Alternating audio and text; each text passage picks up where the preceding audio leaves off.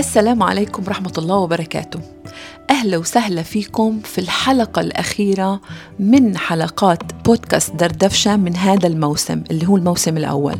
وإن شاء الله الحلقات القادمة رح تكون من الموسم الثاني لهذا البودكاست. حابة أذكركم أنا اسمي ريما عبد القادر مدربة إنتاجية وبناء عادات فعالة. وهذا البودكاست بعطينا هيك بنعمل دردشات وبالآخر من هاي الدردشات إحنا ممكن ناخد دفشة إن شاء الله تكون دفشة قوية باتجاه تهذيب الذات وخلق النسخة الجديدة منا.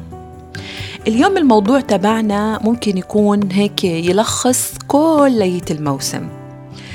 الموضوع بيحكي عن هشاشة نفسية إحنا أصبنا فيها. ممكن يكون جيل كامل بيشعر بهاي الهشاشة. عشان هيك إحنا رح نشرح شو معناته هشاشة نفسية. شو أسباب هاي الهشاشة النفسية أو المظاهر تبعيتها والعوارض تبعيتها والأسباب تبعت هاي الهشاشة النفسية. وبنفس الوقت طبعا رح أكيد نعطي حلول زي ما أنا معودكم بالحلقات. مش رح أترككم هيك بدون بدائل وحلول. بداية خليني هيك أبعث عبر هذا البودكاست تحية للدكتور إسماعيل عرفة اللي هو ألف كتاب هشاشة نفسية. إيه، بقدر أعتبر أنه هذا الإنسان جدا عبقري لأنه حط بين إيدينا كنز كتير كبير. ومش بس هيك صح هاي الحلقة رح تاخد كتير أشياء من هذا الكتاب ولكن بتمنى على كل إنسان مربي أو إيه، أب أم مدرس أي أي بني آدم اللي هو راعي لجيل معين بخلال حياته إنه هذا الكتاب يقرأه. كمان مش بس عشان إنه هو من من باب كلكم راع وكلكم مسؤول عن رعيته لا. من باب كمان أنا نفسي أفهم بالضبط شو اللي مرقت فيه كمربي. خليني أبدأ لكم هيك هاي الحلقة ب معلومة أو تعال نقول بشيء أو فصل معين حصل في أمريكا. في شخص اسمه ستيف كارتيسانو. هذا البني آدم هيك اسمه ذاع صيته ذاع بآخر الثمانينات وبخلال التسعينات وأول الألفين تقريبا لحد 2003 ب 1988 انتبهوا أيامها كان الرئيس آه، ريغن فانتبهوا إنه حتى هم طلعوا وزوجته على التلفزيون وحكوا عن مشكلة اللي هي قاعدة بتضرب المجتمع الأمريكي هناك على كل المستويات حتى بل إنه عرفوها بإنها مشكلة قومية كمان اللي هي مشكلة الشباب. انتشر عند الشباب المراهقين بهديك الفترة استخدام المخدرات بشكل مفرط استخدام الحشيشة استخدام العنف بشكل كبير مع بعضهم بل إنه كتير مجموعات من هاي الجيل كانوا يقبعوا في السجون بسبب الجنح اللي كانوا يعملوها.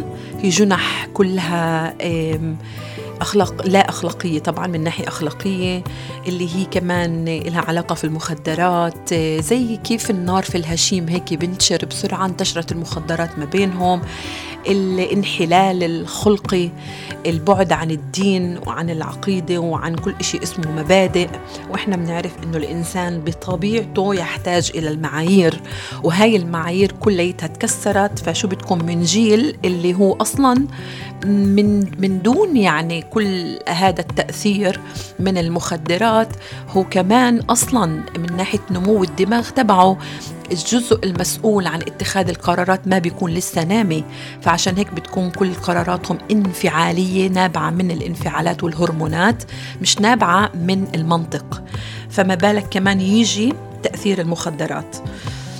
فهنا ستيف كارتيسانو هذا بني آدم كان بهداك الوقت عمره 35 سنة. وهو بني آدم اللي كان بلش هيك شاف حاله بالمحل. طبعا هو عاش حياة صعبة هيك كيف روج للأهل بهديك الفترة. وإنتوا طبعا تخيلوا كيف الوضع تبع الأهل. اللي هم كانوا آه، فيش بإيدهم حيلة ولا قوة. وزي ما بيقولوها فاتوا بالحيط اللي هم مش عارفين شو يعملوا مع أولادهم. لدرجة إنه أولادهم كانوا يصرخوا عليهم يمدوا إيدهم عليهم ما يردوش عليهم يهربوا من البيت. فات البوليس بينهم البوليس مش عارف شو يعمل مع إنهم انسجنوا عدة مرات. وهي ظاهرة كانت ظاهرة تجتاح المجتمع الأمريكي. وبتعرفوا أنتم الركيزة تبعت كل مجتمع هم الشباب فهيك بده يطلع عنا جيل كامل اللي هو تعبان تعبان على الآخر وهذا بياخدنا ل كمان مجتمع أو عالم الجريمة. فالأهل كانوا لا حول فيهم بإيديهم ولا قوة. فأجا ستيف كارتيسانو اللي هو كأنه المنقذ. تمام. وصار يجي أكتر هيك عن طريق الإعلام وصار يحكي عن البرنامج تبعه. البرنامج تبعه كان زمان اسمه Challenger فبيقدر كل حدا فيكم يروح على جوجل ويكتب Challenger ويقرأ عن هذا البرنامج اللي طبعا بالآخر للأسف الشديد النتائج تبعت هذا البرنامج كانت كتير مخيبة للأمال بين قوسين. ومرق بكتير تحديات هو نفسه يعني صح هو Challenger بمعنى إنه آه، التحدي الكبير بس إنه هو مرق نفسه بتحديات رح أمرق عليها بشكل سريع لإنه مش هي الأساس بكل استحضاري لهاي القصة وكيفنا ممكن نربطها بالهشاشة النفسية. هذا البني آدم عرض نوع من أنواع البرامج وطبعا عشان يقنع الأهل أو يقنع المراهقين وكان في عنده أسلوب كيف يتعامل معهم في البداية أنه لما كانوا يحكوا عن قديش هم حياتهم صعبة وأنه فيش تفاهم بينهم بين أهلهم وأهلهم مش فاهمينهم والأهل مش عارفين يتعاملوا مع هاي الإشي علما بأنه تربية مراهق هي تحدي بحد ذاته للأهل يعني. بالذات أنه فيش كان أدوات معينة كيف يتعاملوا فيها وفيش أساس لهذا الموضوع. فالفكرة هون كانت إنه إيه هذا البني آدم أعطاهم بين قوسين البرنامج أو الحل للوضع إيه تبع أولادهم من محل إنه هو كمان عانى. يعني هو عاش بظروف جدا كانت صعبة إيه مع أبوه مع أمه. هو بجيل هو كان صفر تقريبا أخذته عيلة ربته بعد جيل سنتين أجت العيلة الأساسية تبعيته أبوه أمه أجوا أخذوه استردوه. هاي بحد ذاتها كانت صدمة له كمان لاهله اللي ربوه مع إنهم ربوه يعني كان كتير تربية منيحة.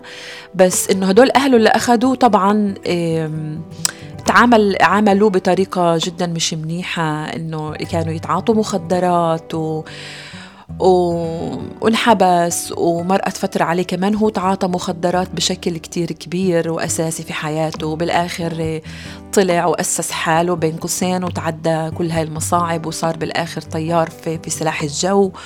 ما علينا المهم بالآخر ضلت جواته بذرة أني أنا بدي أساعد المراهقين لأني أنا قدرت أساعد نفسي. وهذا على فكرة اللي بيصير كمان بالموجة الكبيرة اللي قاعدة بتصير اليوم على مستوى المدربين والمعالجين. إني أنا بروح ما بعرف. يعني بشوف لحالي إني أنا بني آدم تخطيت يعني مشاكل في حياتي معناته أنا إلي الحق فإني أروح أعطي لغيري علاج أو أعطي لغيري نصائح. حلو مزبوط حتى كانوا يسألوا قولوا له أنت شو إيه، تعليمك أو شو اللي بي إيه، بي بخليك إنك أنت إنك تتعامل مع وتقدم الحلول وتتعامل مع المراهقين وكمان تعطي نصائح للأهل. شو اللي بأهلك لهيك؟ فكان يحكي أنا مؤهل من مدرسة الحياة. ما حدا بيستهين في مدى في الحياة وفي في الدروس اللي إحنا بناخذها من الحياة ولكن الإشي بكفيش.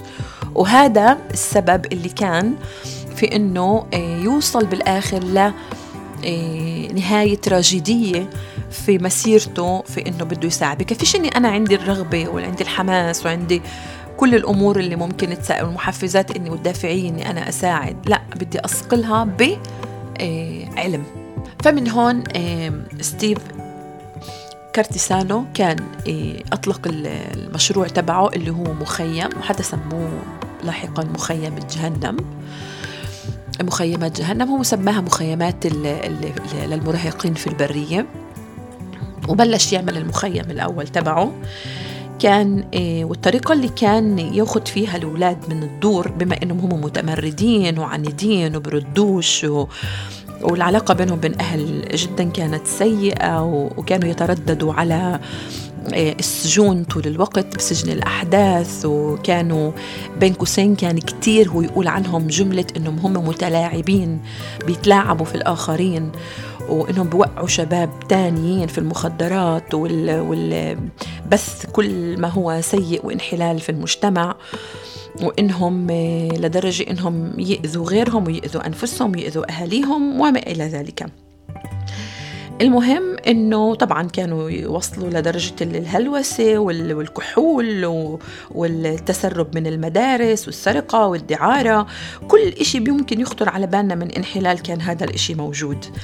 فأجا ستيف وحكى إنه أنا في عندي مخيم هذا المخيم بتعلموا كيف يتعاملوا مع حياتهم وبرجعوا للمجتمع ولأسرتهم بناس تانيين يعني ناس مقلوبين قلب وممكن يكونوا بالعكس يعني هاي التجربة تخليهم يعكسوها آه، بشكل إيجابي على المجتمع ويكملوا هم وغيرهم اللي حواليهم بشكل كتير إيجابي لقدام.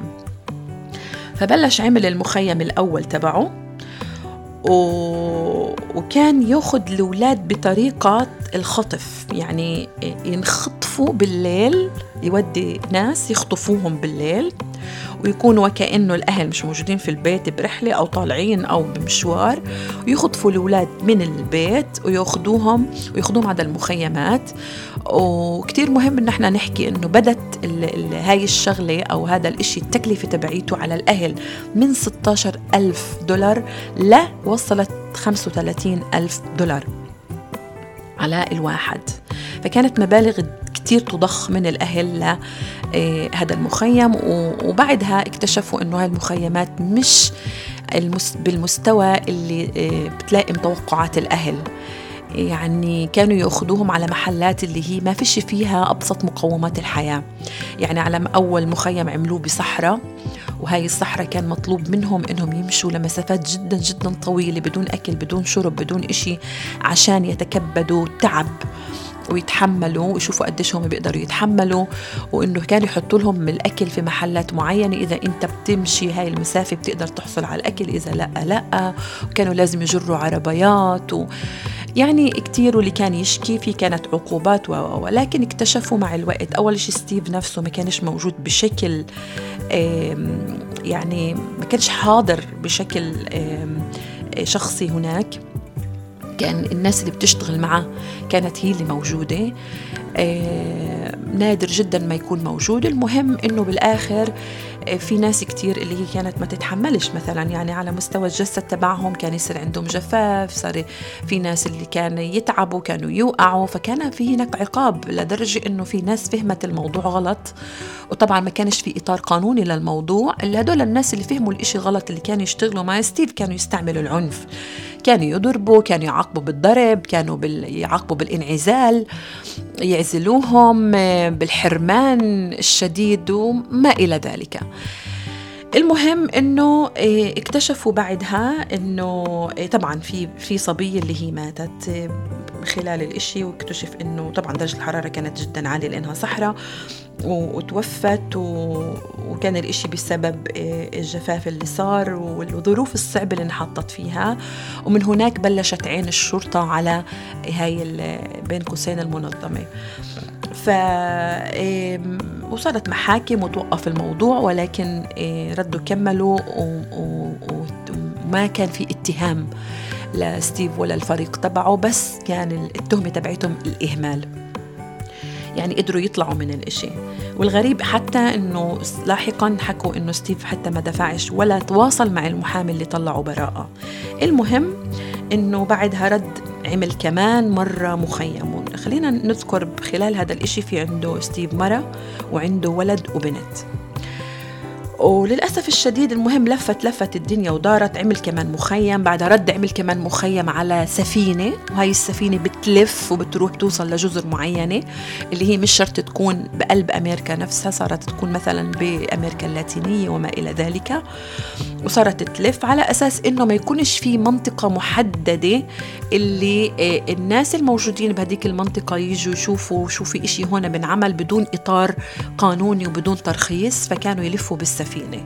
لدرجة إنه في ناس حطوا أولادهم على فكرة كتير مهم إن إحنا نحكي هون بالنسبة للأهل كانوا يمضوا على عقد بالتنازل عن حقوقهم الوالدية. يعني إنه إحنا بنعطيكم توكيل وكأنكم أنتم بدلنا وهدول الأولاد كانت تتراوح الأعمار تبعيتهم ما بين 12 سنة ل 17 ل 18 بهذه هاي الأجيال.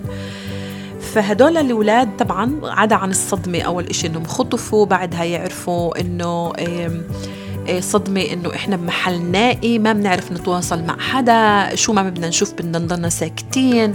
ال ال النوع من أنواع التهديد عليهم الجسماني والنفسي ما حدا كان يقدر يفهم بالضبط. عدا عن إنهم لما صاروا يفهموا وفهموا إنه هذا البرنامج كان باتفاق مع الأهل إنه هون بطل في عندهم ثقة. ولا بأي حدا عدا عن إنه كمان إنه صاروا يشعروا بعدم الأمان إنه إنه فيش خلص. يعني يا يا بضلي هون وبمشي يا إما آه، بتمرد وبموت بالآخر على ضوء الأشياء الأحداث اللي كانت تصير هناك. المهم اللي بدنا نتوصل لهذا الموضوع إنه بالآخر ستيف نفسه ابنه وبنته مشوا بطريق المخدرات وتعاطوا مخدرات وأدمنوا على المخدرات وتحولوا لأشخاص اللي كيف هو كان يشتغل عليهم. ويعني ومش بس هيك يعني المجموعات الأخيرة اللي كانت معاه بالسفينة سجل ابنه معهم وهدول الناس تقريبا سنتين قعدوا بهذا المخيم. تخيلوا لحديت الوين هدول الشباب. وهو الأهل مش كتير بيعرفوا عنهم أشياء وتقريبا الإشي هيك معتم عليه. حتى في بنت منهم بتحكي إنها تعرضت لتحرش ولاغتصاب. وما إلى ذلك من واحد من الناس وستيف نفسه حتى في عليه آه، تهمة إنه هو يحاول إنه يتحرش وطبعا يحط يزرع أفكار براس هدول الشباب والشابات إني أنا بدل أبوكم وأبوكم بيعمل هيك معاكم. المهم الموضوع كبر وتضخم وستيف مات بالآخر آه، بسرطان. وابنه ما زال آه، مسجون بكل ما يتعلق في المخدرات والعالم اللي هو الجرح والجريمة. والبنت طلعت بنته طلعت من كل هذا واللي حكت القصة هي آه، بنته كمان وزوجته اللي ضلتها عايشة.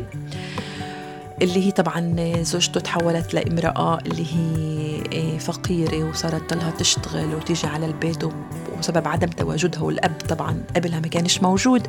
فما فيش هون حدا يرعى الأولاد أو ينتبه لهم وصارت اللي صارت.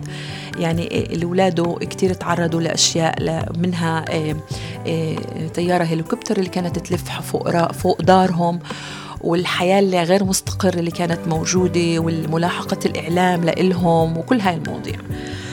اللي بدنا نتوصل له إنه إيه عشان نقدر نفهم شو معناته هشاشة نفسية.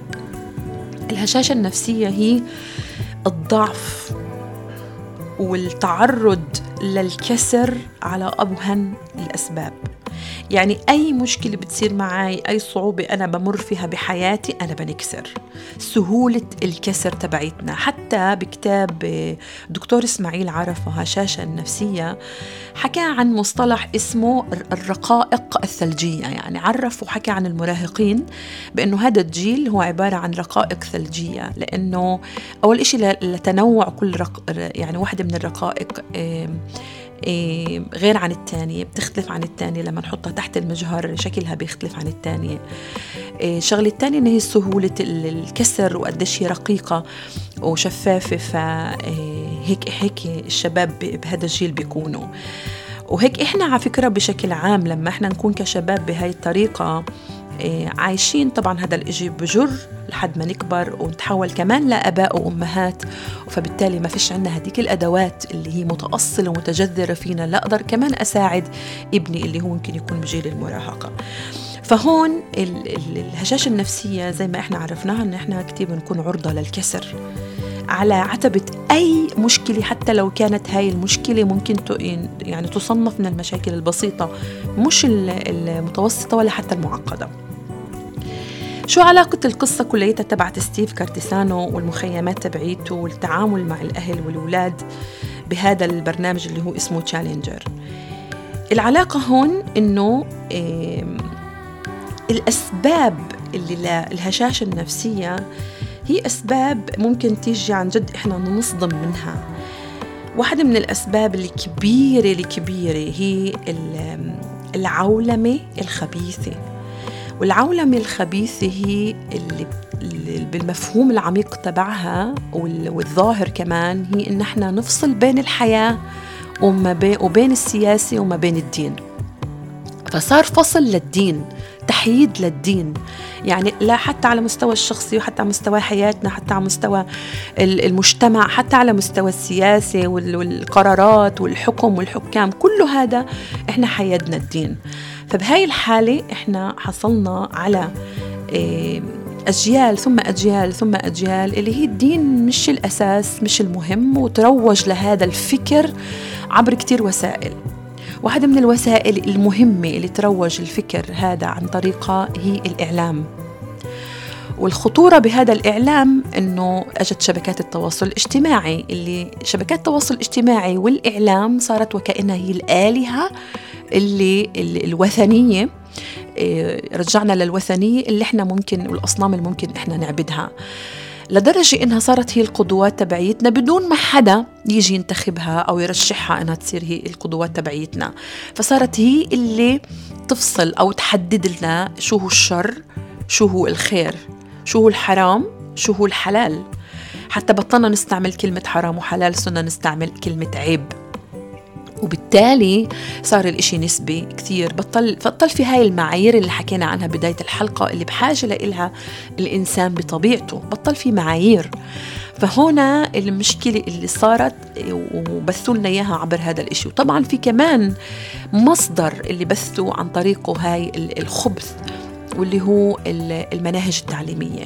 إذا بتطلع على المناهج التعليمية وكمان حدا إحنا فينا كأهل عن جد فينا أن نمسك المنهج التعليمي بطريقة بنظرة عامة ورؤية كبيرة واسعة نطلع كل المنهج كيف بيرتبط مع بعضه ونشوف شو الأيديولوجية وشو البروباغندا أو الدعاية اللي قاعدين بيحاولوا يبثوها عن طريق هذا الإشي. وانتبهوا إنه عشان أنا أقدر أأثر على جيل كامل أنا بدي من 15 سنة ل 20 سنة. بهاي الحالة أنا ممكن أثر على هذا الجيل وأخلق الجيل اللي بيتبنى الأيديولوجية والفكر تبعي. وللأسف الشديد آه في قوى معينة وفي ناس معينين اللي من مصلحتهم إنهم هم يبثوا هاي الدعاية وهاي الأفكار وعندهم السلطة انتبهوا معي القوة والسلطة في إنهم يوصلوا للمناهج آه، يتحكموا في الإعلام وكل هالأمور. وهذا الإشي آه، السلطة هاي تترجم لنقطتين. النقطة الأولى النقود والمصاري للأسف الشديد والمادية يعني اللي هي بتتحكم في هذا العالم قاعدة. والنقطة الثانية هي القوة اللي من ناحية الأسلحة. المدمرة للبشر سواء كانت هاي الأسلحة بيولوجية ولا كانت أسلحة اللي هي عادية ولا نووية ولا وطبعا بعدها ترجموها هم لأسلحة اجتماعية وفكرية وكل هذا. إحنا ما يسعنا إلا إحنا نيجي نقول إيه إنه الحمد لله رب العالمين هم تحت العرش هم مش فوق العرش. بما إنهم تحت العرش اذا ويمكرون والله يمكر والله خير الماكرين.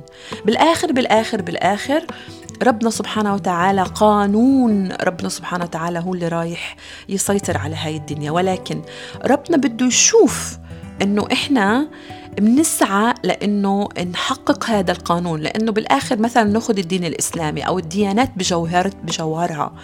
الديانات الأصلية اللي نزلت إيه، من عند ربنا سبحانه وتعالى اللي هم أهل الكتاب الأصليين قبل ما يتحرفوا هاي الديانات. الديانة الإسلامية بالجوهر تبعها هي ديانة أجت عشان تنشر الحق والبحث عن الحق. فأنا كبني آدم مسلم مثلا موجود بهاي الحياة جل أو جوهر رسالتي في هاي الحياة هي الحق والعدل. لأنه ربنا سبحانه وتعالى هذا هو واحد من أسمائه هو العدل. فأنا موجود هون عشان هذا الموضوع بأدوات اللي ربنا سبحانه وتعالى قدرات إيه، اللي أعطاني إياها. وكلنا عندنا قدرات وكلنا عندنا أدوات وهذا رح نحكي عنه عن بالحلول كيف أنا ممكن أحارب أو تخلص من هاي الهشاشة النفسية. قبل ما أكمل حابة أحكي لكم إنه هاي الحلقة ممكن تكون هالقد إيه، طويلة ولكن عن جد تستحق إنه إحنا إيه نسمعها للآخر وممكن نسمعها بطريقة أجزاء. ممكن نسمعها وإحنا بنعمل إشي بس علشان إنه عن جد إيه رح تفتح لنا آفاق كتير. وممكن كمان تخليكم تبدوا سنة جديدة بهالقد وعي كبير وإدراكات كتير كبيرة اللي ممكن تأسس لكم مش بس هاي السنة تاسس لكم الحياة من أول وجديد لقدام. سواء كنت اللي بتسمعني إن مراهق ولا كنت بشبابك أو شبابك أو ممكن تكون آه، راعي آه، مربي أو مسؤول أو أب أو أم أو ما إلى ذلك. طيب تعال نكمل معناته. هاي هي الطرق اللي حاولوا أو يعني الطرق الأساسية. اللي بيحاولوا يأثروا فيها علينا وهي طرق لا يستهان فيها. يعني إحنا إذا بنطلع أولادنا أو إحنا بشكل شخصي كل حدا فينا بإيده التلفون وكل حدا فينا بإيده هاي الوسائل الإعلام كل حدا بإيده. هاي شبكات التواصل الاجتماعي واللي كلها قاعدة وين بتفوت؟ تنخر قاعدة مش بس بقلب بيوتنا هي كمان بتنخر جواتنا بالعقل اللاواعي تبعنا. فأعطيكم هيك مثال بسيط أو تمرين بسيط تعملوه مع حالكم. فوتوا على أي فيديو بينحط فوتوا على أي إشي بينحط. بيعرض لكم عن طريق الشبكات التواصل الاجتماعي وطلعوا على التعليقات. وخذوا آه، تعالوا نقول أحداث اللي هي أساسية ومفصلية بحياتنا زي الأحداث اللي زي مثلا حرب قاعدة بتصير. طلعوا على التعليقات هناك فراح تلاقوا إنه التعليقات نفسها تمام بتتوه بتضيع بتحسسك قديش الناس بضياع قديش الناس جزء كبير من الناس ما عندهمش ثقافة ولا وعي شو بصير. ما عندهمش دراية في, الم في, ال في, ال في التاريخ لأنه حتى التاريخ يعني قدموا لهم إياه بطريقة مزور. فهاي مسؤوليتنا إحنا كآباء كامهات وكمان مسؤوليتنا كأشخاص وكأفراد إنه إحنا نرجع للمصادر الأساسية. واللي هي مش ملعوب فيها ومش محرفة على أساس أني أقدر أعرف أخذ من وين أخذ كل يعني شيء ممكن يساعدني أفهم شو بصير في هاي الدنيا وين أنا موجود بهاي المعادلة الكبيرة بدل ما إحنا نشعر بالإحباط لأنه أحسن شعور أو أحسن هدف بدهم إياه إنه إحنا نتوصل له عبر كل هاي البروباغندا إنه أنا أوصل لإحباط. أوصل لخذلان إنه خلاص أنا شو بإيدي أعمل؟ أنا خلاص الدنيا كليته شر والشر بيغلب بالآخر. طب ما هو المصاري معهم طب هم القوة معهم. ف إيه لأ أنا بقدرش أعمل إشي. وهي طبعا بالآخر واحدة من التنتين يا بدي أعمل إشي اللي يخدم هاي البروباغندا أو بدي أعمل إشي اللي إيه خلص لحالي. وهاي واحدة من ال من المنبثقات عن كل الدعاية اللي بيعملوها أو كل هذا التغيير اللي حاولوا يعملوا لنا إياه أو بنسميها إحنا الدورة الحضارية اللي هم آه، حاولوا آه، يعملوا لنا النقلة عن طريقها. بتعرفوا دورة حضارية زمان كل دورة حضارية بدها مئات السنين. اليوم الدورة الحضارية بتصير بعشرات السنين. يعني بحسب ليه؟ لأنه الأدوات اللي تستعمل عشان تصير النقلة أو الدورة الحضارية صارت سريعة جدا وصار فيها سيطرة كبيرة ووصلوا فينا لنتائج كتير كبيرة اللي وصلتنا للهشاشة النفسية تعالوا نشوف شو الأشياء اللي سببت أو انبثقت عن اللي كلية اللي أنا حكيت لكم إياه من تعالوا نعمل إنه يحاولوا يخلقوا دورة حضارية لا حضارية تعالى كمان أسميها. إيه، وعلى فكرة كونية يعني. هذا الإشي ما بيصير فقط على المجتمعات اللي هي زي ما أنتم شفتوا هي مش بس على المجتمعات الشرقية هي كمان على المجتمعات الغربية قاعدة بتصير. إيه، أولا التغيير المجتمعي.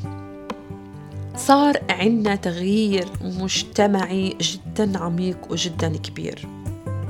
وهذا التغيير المجتمعي انبثق عنه عدة عوامل. وحتى هذا هو التغيير المجتمعي اللي صار إيه، هو الأساس يعني هو هو النتيجة الحتمية لكل اللي حكيت لكم إياه. فهذا التغيير المجتمعي إيه، عمل عنا شرخ فجوة ما بين الدين وعلم النفس. لا بل يتهم المعالجين النفسيين والأطباء النفسيين في الرجعية وعدم الكفاءة تبعيتهم إذا دخلوا الدين. تخيلوا لحد وين تحييد الدين والعقيدة تم وبطريقة هالقد آه، ممنهجة. فإنه الدين يعني هذا الدين دين لحاله. بدك تعبد ربنا بدك آه، تصلي بدك تمشي بالعقائد الدينية بده يكون عندك إيمانيات. هذا ملوش دخل بالعلم النفس علما بأنه ربنا سبحانه وتعالى ذكر في القرآن الكريم كلمة النفس كثير. كثير انذكرت هاي الكلمة. ومش بس هيك النفس هي المرآة تبعت الروح تبعيتنا.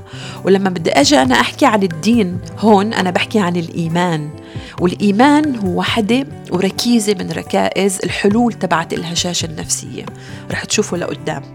بل هي وحدة من الركائز اللي كيف ممكن إحنا نقدر نطلع من هذا الإحباط اللي اللي آه تسببت له كل هاي الموجة الكبيرة اللي بتحاول تبلعنا. الشغلة الثانية اللي انبثقت عن التغيير المجتمعي هي الفردانية. فصار التوجه تبعنا طول الوقت على الفردانية لا المجتمعية. تضخيم الأنا على حساب تضخيم الإله رب العالمين. إني أنا أنا أنا. فأنتوا بتطلعوا إنه حتى المصطلحات اللي بيستعملوها المعالجين والأطباء والمدربين وتطوير الذات وكن ذاتك و... وكن أنت لنفسك كل شيء وكل هاي المصطلحات اللي بنستعملها هي على فكرة عشان تكونوا عارفين هي مصطلحات محبطة بالدرجة الأولى. عشان هيك كتير من الشباب وكتير من الناس ما بتآمن بهاي الأساليب لأنها جدا هشة وجدا سطحية وما بتلامس عن جد المشكلة الحقيقية عندهم. فبتلاقي إنه أنا طول الوقت قاعد بحضر البني آدم إنه يكون إنسان متفرد لحاله فرداني يعيش بمشاكله لحاله فعشان بتلاقي كمان شوي رح نحكي عن تفكك الأسرة. اللي هي واحدة من الأشياء اللي انبثقت عن التغيير المجتمعي واللي كله على فكرة هذا مربوط في بعضه. فبتلاقي عنا بسبب الفردانية صار عنا الانهزامية الذاتية صار عنا النرجسية العالية صار عنا عظمة التعظيم والتضخيم للأنا. صار عندنا إيه، إيه، اللي أنا ما أمنش في نفسي وبطل في عندي تقدير الذات ولا الاستحقاق اللي هو له علاقة في الايمانيات تبعيتي لأنه أصلا تقدير الذات ربنا سبحانه وتعالى خلقه فينا اللي يبدأ من عند حرية الخيار.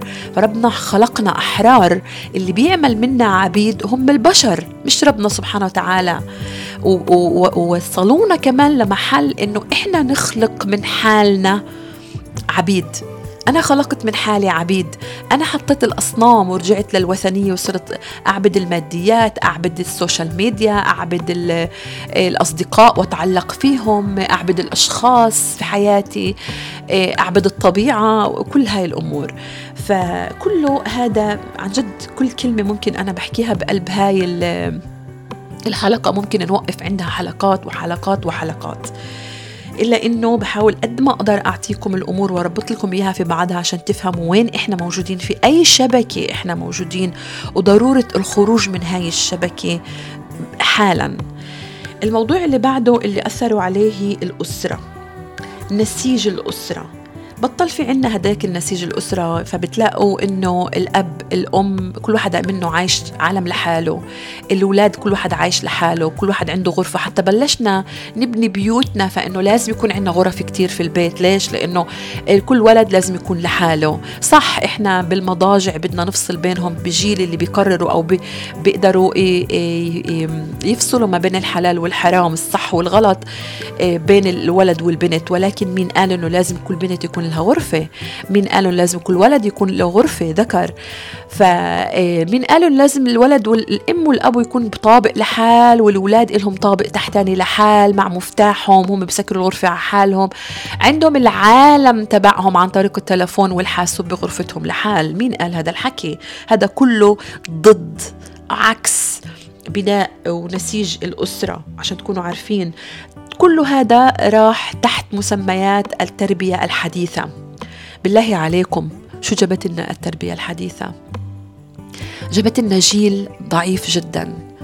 جبت لنا آباء وأمهات لا حول فيهم ولا قوة مش عارفين شو يعملوا. جبت لنا جيل كامل بعيد عن القضية تبعيته مش فاهم شو بالضبط اللي بيربطه في هاي الدنيا. بعدته عن الأرض بعدته عن عقيدته. بطل في عنده ولا أي نوع من أنواع المبادئ. بطل في عنده معايير فالكل حاسس حاله إنه طاير. بده خضة كتير كتير كتير قوية عشان يقدر يصحى من هذا الكابوس ومن هذا المخدر اللي انعطى لنا فصار كل شيء هلأ مباح فبتيجي أنت تسأل الام بتسأل الولد إيه، مالك أو مش مالك فصار عنده قدرة كبيرة على إنه يخبي ويعيش شخصيتين. فبت فإحنا عندنا يقين في إنه أولادنا عايشين أكثر من شخصية. حتى إحنا على مستوى الكبار كل حدا فينا عايشة أكثر من شخصية. يعني بحط قناع عشان يروح عند أهله بحط قناع عشان يطلع على شغله بحط قناع عشان يطلع للمجتمع وصرنا كلنا نخاف من بعضنا صرنا عايشين بعدم أمان صرنا بطل عندي ثقة. حتى بيروج بال بال بكل السوشيال ميديا بكل شبكات التواصل الاجتماعي بكل الإعلام اللي إحنا حكينا عنه إنه آه، ما تشكيش لأي إنسان لأنه 99% منهم آه، مش رح يعملوا لك إشي والنسبة اللي بتضل رايحة تشمت فيك أو 99% رح يشمتوا فيك والنسبة اللي بتضل مش رح تقدر تساعدك. فتوجه لواحد اللي هو مختص. السؤال تبعي وأنا مختصة تمام؟ ممكن هذا الكلام اللي هلأ رح أحكي لك إياه يكون صادم. من بني آدم مختص؟ شو الداعي إنك تجيلي إذا أنت كنت مؤسس من الأساس إنك ما تكون رقيقة من رقائق الثلج. من الأساس في عندك أدوات ومهارات تشتغل عليها. وهون بيجي بنحكي عن نسيج الأسرة. دور الأب والأم بطل يكون دور فعال. فمنشوف بسبب الماديات اللي عايشونا فيها بسبب الاهتمامات وتحويل الحياة لحياة مادية فصرنا إحنا القيم عنا كلها تترجم مادياً. حتى الأمومة حتى العائلة. صرنا نقيسها بطريقة إني أنا ألبي لأولادي احتياجاتهم. السؤال تبعي إيه مو كلمة احتياجات؟ لأنه هاي كذبة. إحنا بنكذبها على نفسنا هي رغبات أولادي. هل عن جد أنا ابني بحاجة لتلفون؟ كل كم سنه أجدد له إياه. هل ابني عن جد بحاجة لهاي الماركات يلبسها أو يستعملها يستخدمها؟ هل ابني بحاجة لأنه يعيش بهيك غرفة أو بهيك بيت؟ هل ابني بحاجة إنه يطلع كل يوم والتاني رحلة وينفس عن حاله بطريقة مادية؟ اطلع خد مصاري اشتري شارك بهاي اللعبة آه، ما بعرف شو. هل عن جد إحنا بحاجة لهذا الشيء هل أنا كأم بحاجة أو كشخص بحاجة لكل هاي الأمور المادية؟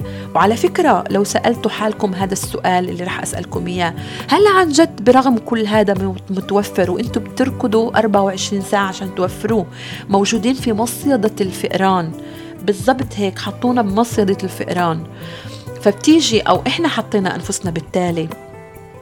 بتيجي بالآخر بتسأل حالك سؤال هل أنا مبسوط بقلب هاي المصيدة؟ الجواب لأ. لأ. وهذا السؤال سألته لنفسي واكتشفت إنه أنا لأ مش مبسوطة مش سعيدة. فعن جد تسألوا حالكم هذا السؤال طب شو وين المشكلة؟ وين المشكلة؟ شو اللي قاعد بصير معانا؟ فصرنا نلاحظ بسبب هذا كليته إنه الأم اضطرت تطلع على الشغل وبط صارت تطلع على الشغل بالضبط بطريقة موازية للأب وصارت يجيب مصاري وصارت تحس حالها إنه الأمان المادي اللي أنا بدي إياه أنا بقدر أجيبه.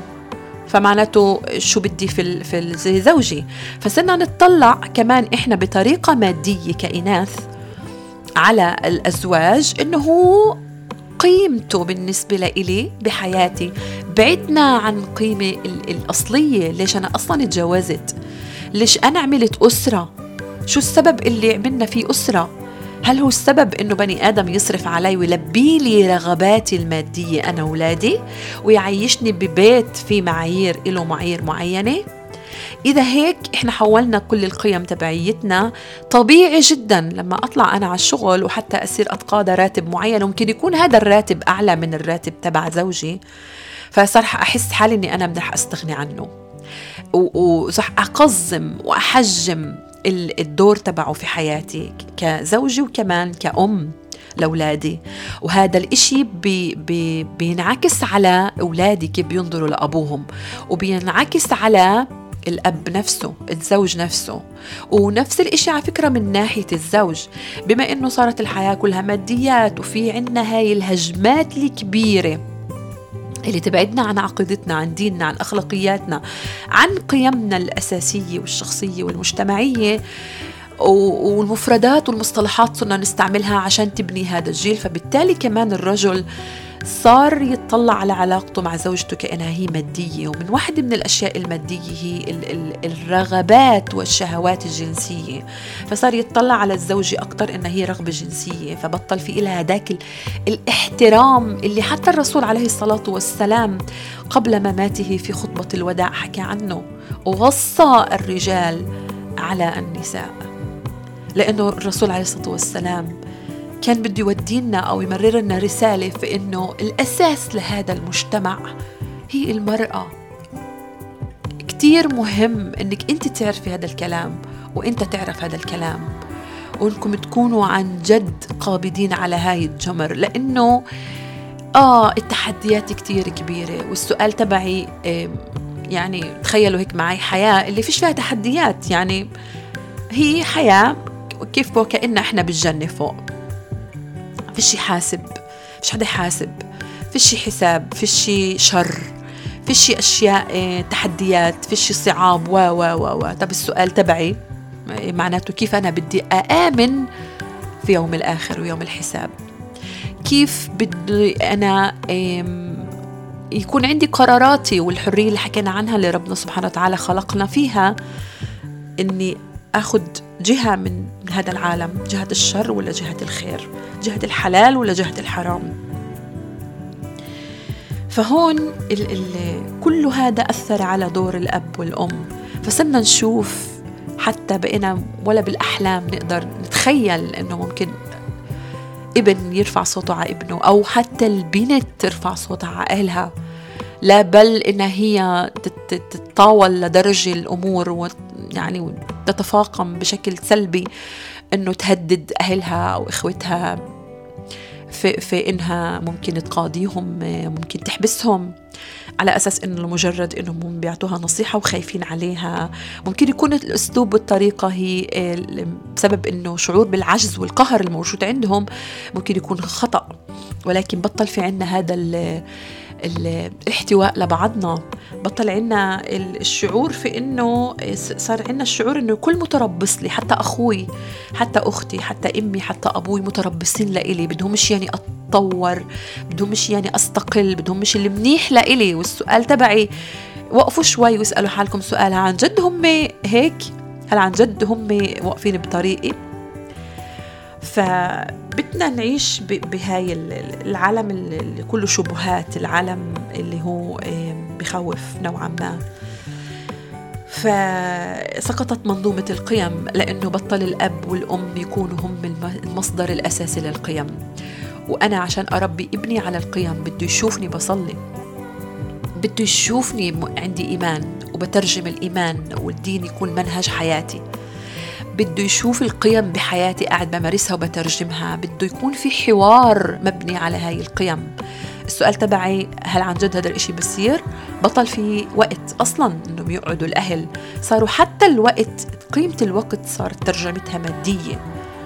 تخيلوا لحديت الوين. فأنا علما بإنه مش قادرة أقعد مع أولادي. آه معناته خلص بعوضهم بيوم الجمعة بنطلع على مطعم. آه، بعوضهم بسفرة بعوضهم آه، بدي أشتري لهم أشتري لهم أشتري لهم أشتري لهم. فتحولنا كمان هاي النقطة اللي بعدها لعقلية المستهلكين. فصرنا إحنا مستهلكين مش مبادرين مش مصنعين مش منتجين. تخيلوا لحد لوين إحنا الأمهات اللي كانت تنتج من ولا إشي في البيت الأكل والطعام عشان إنه إحنا نتجمع حوالين بعضنا. وأنا بشكر رب العالمين على شهر رمضان عندنا إحنا المسلمين مثلا. فقد إيه هذا شهر كامل اللي اللي إذا ما قعدتش يوم أو أسبوع أكيد في أسبوع رح أقعد أنا وعيلتي مع بعضنا سواء كانت العيلة الصغيرة أو العيلة الكبيرة. فتفكروا في الأشياء. خليكم تشوفوا قديش في نعم ما زال إنه إحنا ممكن عن جد فرص ما زال إن إحنا ممكن نستعملها عشان نقدر نرجع التوازن ونوجه السفينة هاي لتوصل بالآخر آه، للمرساة اللي رح كليتنا تنقذنا بإذن الله تعالى. إيه الإشي الثاني اللي بعدها وترتب على على التغيير في الكبير اللي صار للأسف الشديد في الأسرة ومبنى الأسرة هو التراتبية في الأدوار.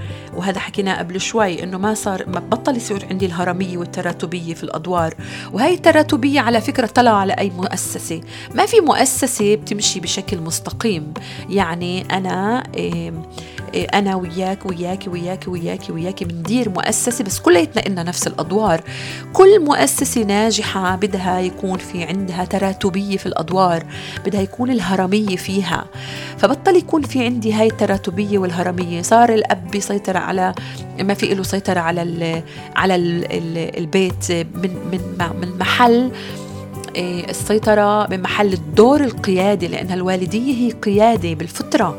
يعني ربنا خلقنا قائدين كأم وكأب بس إحنا بدنا يبقى عندنا أدوات كيف نتعامل مع هذا الموضوع. فلازم يكون في عندي هديك الأدوات وهديك المهارات والقيم واللي أعرف وين أنا أقدر أخذ هاي السفينة. مش ادشر الدفة تبعت السفينة وخليتها تمشي وين ما بدها وبعدها افطن إنه آه ولا وإحنا بدنا نخبط في في صخرة جليدية كتير كبيرة وتفتك فينا بالآخر وأخليها تمشين الرياح وين ما بدها. لا بدي يكون في عندي بوصلة واضحة وعارف أنا وين رايح. فالتراتبية جدا مهمة ما تتنازلوش عنها كأب وكأم. بكل الطرق كتير مهم انكم أنتم ما تتنازلوش عن هاي المسؤولية. واحدة من القيم المهمة اللي قاعدة بتندثر هي المسؤولية. وتعريف المسؤولية وين أنا مسؤوليتي كأم وين أنا مسؤوليتي كأب؟ آه الظروف صعبة. الضغوطات علينا كتير صعبة. وكل ما نمشي بالحياة ومين قال إنها أصلا الحياة رح تكون أسهل؟ يعني واحدة من المعتقدات المهمة واحدة من الحلقات كمان اللي حكيت عنها هي ثلاث معتقدات أساسية. هي السبب من كثير من مشاكلنا بل هي الأساس لمشاكلنا. واحدة منها أني أنا عندي هذا الاعتقاد في أنه كل إشي بده يكون آه، بهذا الكون بصب لشو أنا بدي وبالتوقيت اللي أنا بدي إياه. ومش لازم هاي الدنيا أصلا تعطيني الأشياء اللي بديش إياها. مين قال؟ مين قال؟ بالعكس إحنا بدنا نعيش حياة اللي فيها تحديات لأنه هاي الحياة اللي بتطلع أحسن ما ما يكون عندي اللي هي بتخليني طول الوقت في حالة تهذيب لذاتي وبالتالي كل ما أنا شعرت بهذا التهذيب لذاتي أكثر وكل ما شعرت أكثر في أني أنا قاعدة بخلق في النسخة الجديدة مني اللي هي عمليا مش نسخة جديدة هي ربنا سبحانه وتعالى بده بده إياها تكون هاي النسخة.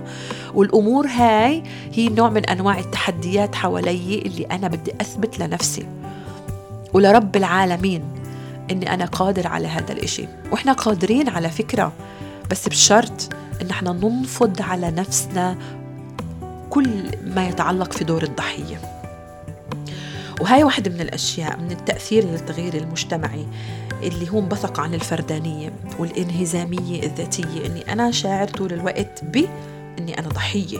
فروحوا على أي صفحة من صفحات الفيسبوك مثلا بتشوفوا إنه ناس كاتبة هناك تعليق عن المظلومية. وإنه الحياة صارت هيك وإنه هو مظلوم وإنه إنه فبتلاقي كل التعليقات هناك آه والله الحياة هيك. السؤال تبعي طب مين الظالم هون؟ مين الظالم؟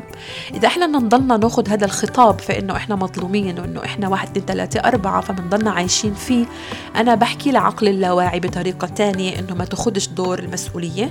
ضلك عايش دور الضحية وإنك مظلوم وبرر لنفسك كل ردود أفعالك. وكل أفعالك وكل أفعالك. فبالتالي إحنا ما في عنا تهذيب للنفس ما في عنا جهاد النفس. وهي جدا إيه، مهمة جدا جدا مهمة. ف كتير كتير في أمور اللي هي ترتبت على هاي التغيير المجتمعي اللي صار كتير.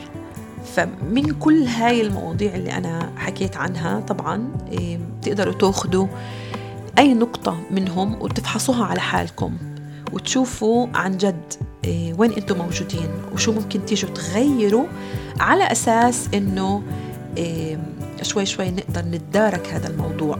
أول مرحلة من المراحل من الحلول طبعا هلأ إحنا رايحين نحكي عن الحلول اللي ممكن عن جد تساعدني في إني أنا أتخلص من الهشاشة النفسية.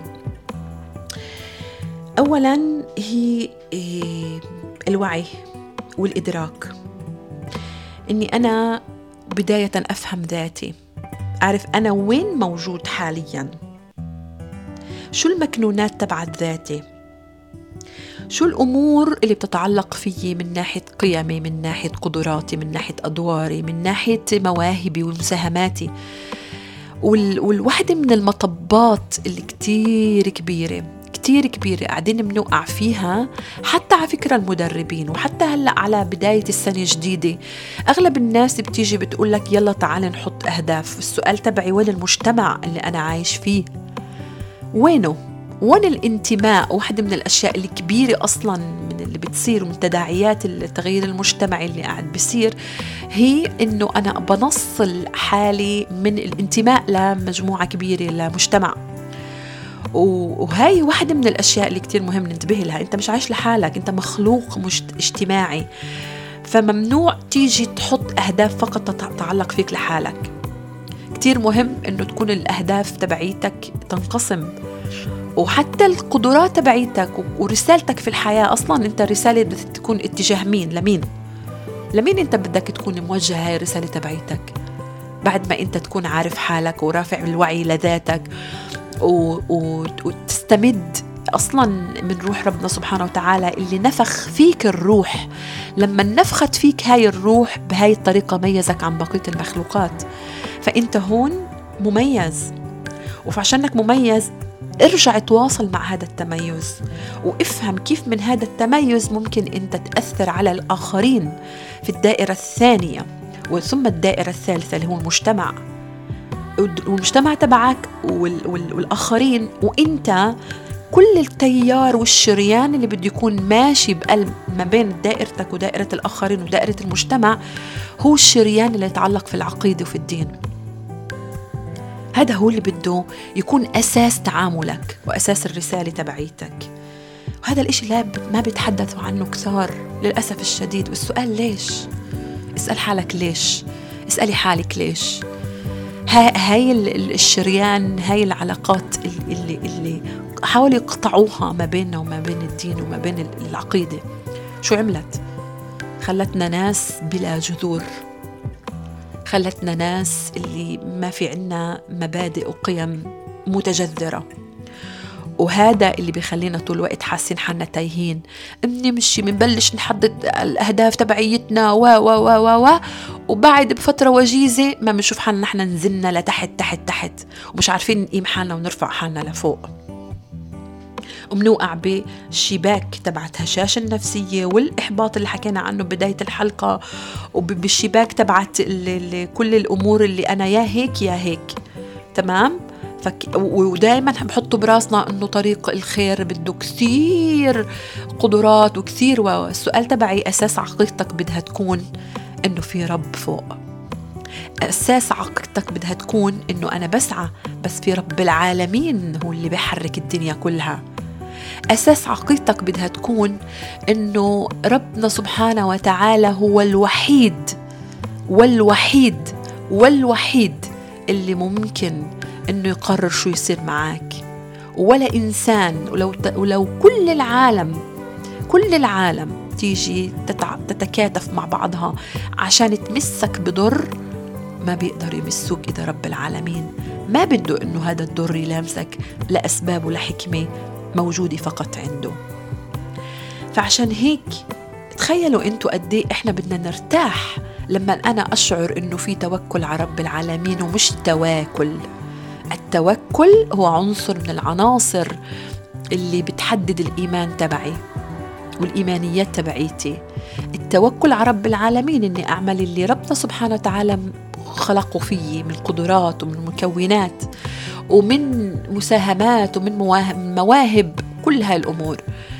ربنا سبحانه وتعالى حط فيي هذا كله عشان أنا أساعد في إعمار الأرض عشان أنا خليفة لإله في هاي الأرض. وكيف بدي أعمل هذا الإشي؟ عشان أحقق هاي الرسالة. بنفس الوقت في جزء اللي رب العالمين عليه. ففي أحلى من هيك شعور. تخيل أنا ضل أقول لك طول الوقت اعتمد على نفسك وقف على أنت فقط الوحيد اللي بتقدر تداوي نفسك. لا لا مش مزبوط هذا الكلام. لا لا. هذا الإشي فقط بس بده يشجع الفردانية وبالآخر وصلني لمحل. يا أمشي مع الأقوياء الأشرار يا أمشي مع الإحباط. وضلي عايش وأنا موطي راسي وأدور على لقمة عيشي وأوصل القبر وأنا أصلا مش شاعر حالي إني مبسوط وسعيد وراضي. و و و و, و. فهون عمليا أول واحد من الأشياء بدنا نعملها هي فهم ذاتنا. أفهم ذاتي ويكون عندي وعي وإدراك وين أنا موجود من كل هاي الخريطة. وين أنا موجود؟ التأمل أتأمل في حالي بعيد عن كل إشي اسمه ماديات. وتقرب جدا للروحانيات. الشغلة الثانية اللي كتير مهمة واحدة من الحلول هي إني أبعد عن إني أضل أركض وراء الإنجاز والنجاح السريع والتغيير السريع. هذا اسمه هوس لأنه التغيير السريع بدي إياه بأسرع وقت مزبوط الإنسان خلق عجولة. ولكن التغيير السريع بالآخر شو بده يعطيني؟ بده يعطيني إن تسقط من بين إيدي الأمور اللي هي أساسية مهم إني أعرفها وأشوفها. ركز على الطريق. فتعالوا نشوف أنا وياكم هيك مثال تركب بالسيارة وتروح على مشوار. طالع مع عيلتك على مشوار معين. فيك إنك تمشي بطريقة اللي هي تخليك تستمتع بكل المناظر الطبيعية الحلوة اللي حواليك وفيك تمشي بطريقة سريعة جدا لأوصل المطعم آكل وأروح. على فكرة أنت ممكن تروح على مطعم جنب البيت يعني. ممكن تأكل في البيت. إذا أنت بدك تمشي على هذا المبدأ. نفس الإشي نفس الإشي هون. فبدنا نبعد عن فكرة إني أنا بدي أخلق تغيير سريع. كتير مهم إن إحنا ننتبه لهاي القصة. هذا الإنجاز بأسرع وقت عشان أنا بسباق طول الوقت. استبدل هذا التغيير وتعامل معاه وكأنه قيمة. قيمة. وبالتالي انت بدك تركز بهاي بهاي القيمة وتحقيق هاي القيمة وتجسيد هاي القيمة تركز على الثبات وإنه يكون عندك روتين واضح اللي راح يساعدك على الانضباط الذاتي. وأعطانا ربنا كتير أدوات عشان إحنا نقدر نوصل لهذا الثبات والروتين والانضباط زي الصلاة مثلا. الصلاة خمس أوقات وبهاي الأوقات ما جاش عبث. أجا عشان أنا أربط كل إنجازاتي بخلال اليوم وخططي فيها. مش العكس. تخيلوا لحديت وين ربنا سبحانه وتعالى فاهم نفسيتنا. ومش بس هيك أعطانا أدوات. الشيء اللي بعده وحكيت عنه كتير بجوز بخلال الإشي إنه يكون عندي الدين كمصدر للعقيدة ومصدر إني أحصل على المعنى في حياتي.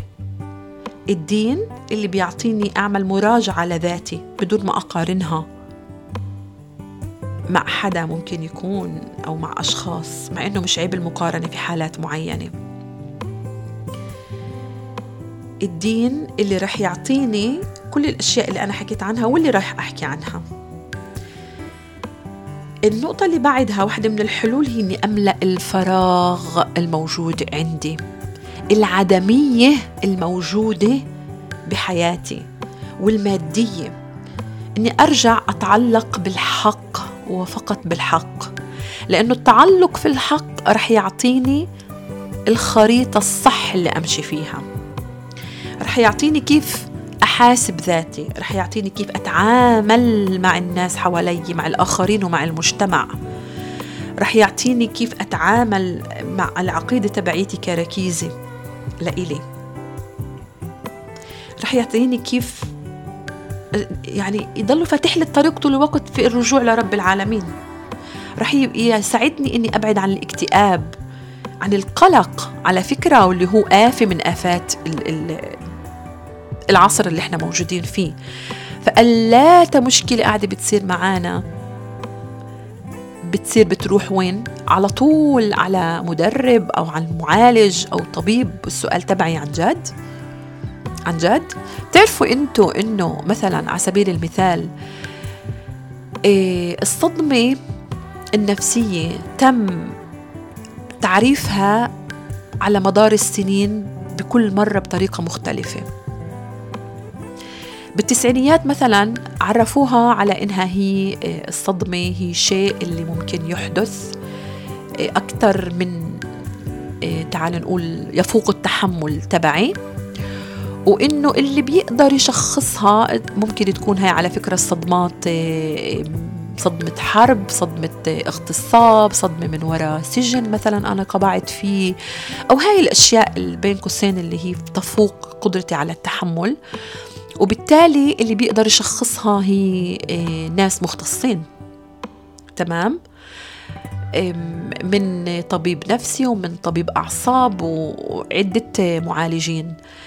آه، والتشخيص على فكرة لا يتم إلا عن طريق آه، عوامل تتعلق في النفسية وعوامل تتعلق بالسلوك وعوامل تتعلق في, في الأمور الاجتماعية مش تشخيص من تاني. وهل أنت متعلق بهذا الموضوع؟ وخليني أكون صريحة أكثر. هل أنت مدمن أو مدمنة لهذا الموضوع؟ في كثير أسئلة ممكن تسألوها لأنفسكم.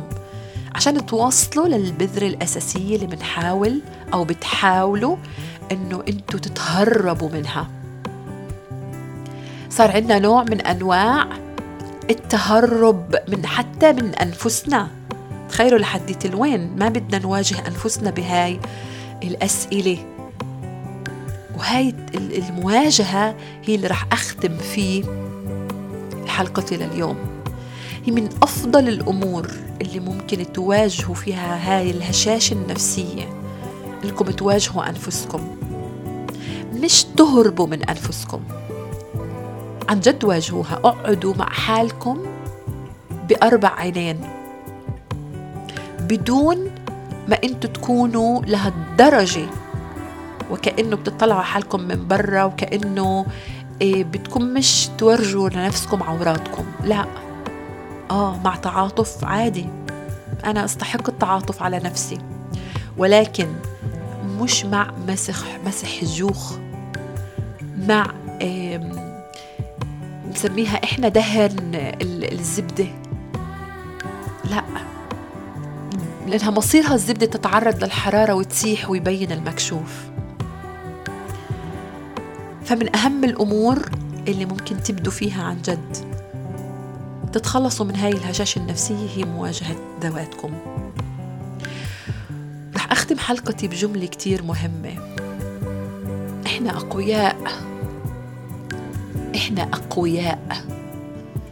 إحنا أقوياء جدا جدا جدا. والأدوات اللي بحاجة لإلها موجودة جواتنا. ساعدنا في دفنها. آن الأوان إنه إحنا نفوت جواتنا. ونروح على هذا المخزن المهمل صلوا سنين ورا سنين ورا سنين. ونرتبه ونقيم الغبرة عنه.